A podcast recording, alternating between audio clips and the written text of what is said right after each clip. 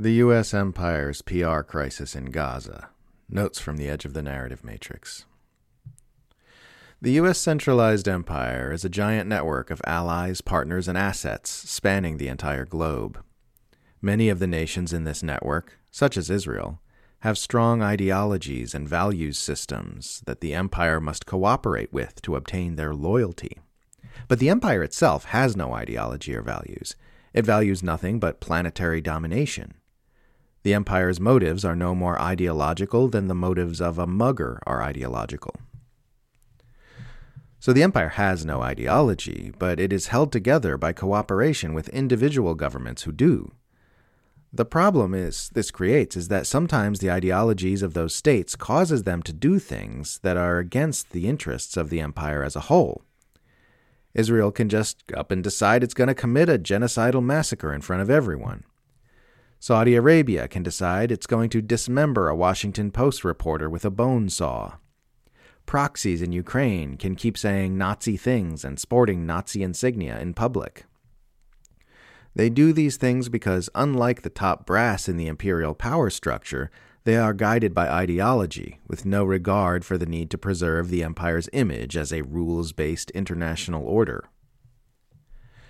This often creates a PR crisis for the empire, because the public will cease consenting to the network of alliances, partners, and assets if it becomes sufficiently aware of the depravity needed to hold it all together. This is typically easy to resolve because the US empire has the most sophisticated propaganda machine in the history of civilization. But that propaganda machine is operated by individuals, individuals who may have learned about Palestinian rights at university, or who were disgusted about the way their employer ran cover for Israel's murder of Shireen Abu Akleh, only to find out that Israel did it and was lying. So they don't always play along with the imperial machine in their reporting thereby exacerbating the empire's PR crisis. The worst thing that could possibly happen, from the empire's point of view, is for the public to start opening their eyes to its criminality. With Israel on a genocidal rampage as pro Palestinian protesters flood the streets worldwide, we may be certain that the manipulators who are responsible for imperial perception management are in full crisis mode. Because if a critical mass of people can pick apart this one lie, it opens up the possibility of their unplugging themselves from the whole propaganda matrix that keeps the empire operational. The empire managers are standing by Israel's side and doing everything they can to pretend its actions are right and just, but they are fidgeting uncomfortably, and behind the scenes we may be sure they're in total damage control. This is why we're being slammed with such a mad deluge of propaganda right now. And that's why they're doing everything they can to censor and suppress and shut down voices who are critical of Israel's actions in Gaza. Hey, what do you do for a living, Caitlin? Oh, these days I mostly accidentally look at footage of dead Palestinian kids on my social media feed and cry and get called an anti Semite. If you didn't already know that Israel apologists are using false accusations of anti Semitism to shut down criticisms of Israel, you should know it by now. When they're trying to tell you Greta Thunberg is a closet Nazi sending out obscure Nazi dog whistles, it's right there in your face. There's a tweet by conservative columnist Bethany Mandel. I don't want to be Jewish. They don't shoot non Jews. My four year old.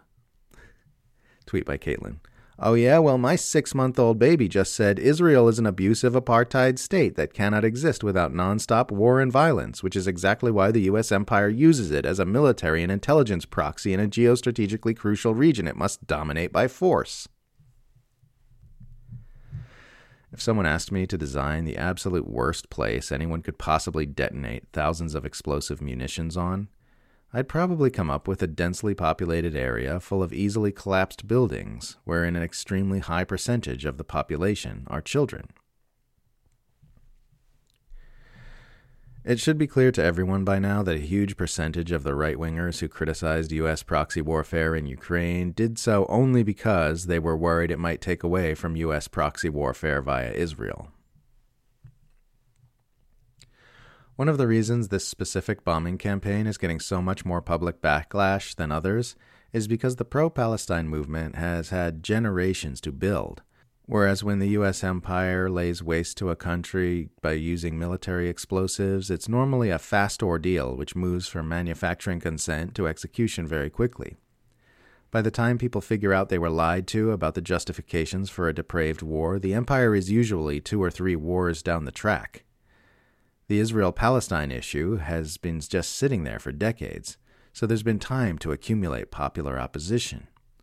Once someone learns about the realities of the Palestinian plight, they very seldom abandon their support for it. So every newly opened pair of eyes stays open on this issue for a lifetime. Another major reason is because of humanity's exponentially expanded ability to rapidly share information in recent years. Palestinians have become able to record the abuses of Israeli apartheid and bombing campaigns on their phones and upload them onto the internet, where they rapidly circulate on social media.